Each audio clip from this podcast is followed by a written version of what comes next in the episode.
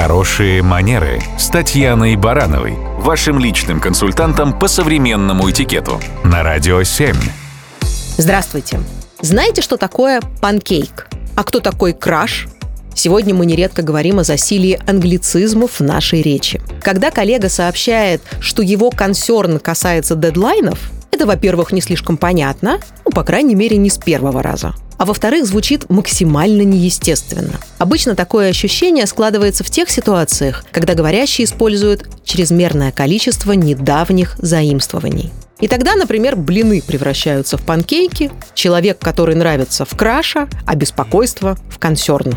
И все же это не означает, что мы должны вести ярую борьбу со всеми заимствованиями. Ведь компьютер тоже не родное для русского языка слово, но оно давно стало его частью. Мы используем заимствование по разным причинам. Во-первых, некоторые слова уже хорошо прижились в русском языке и вполне себе адаптировались. Чат, ресепшн, бургер звучат уже довольно привычно.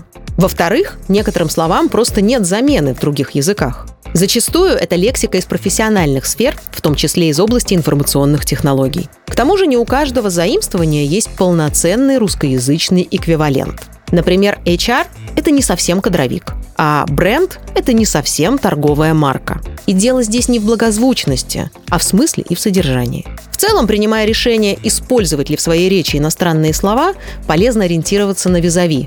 Точно ли ему будет все понятно? Забота о собеседнике и понятности речи – это и есть хорошие манеры. Радио 7.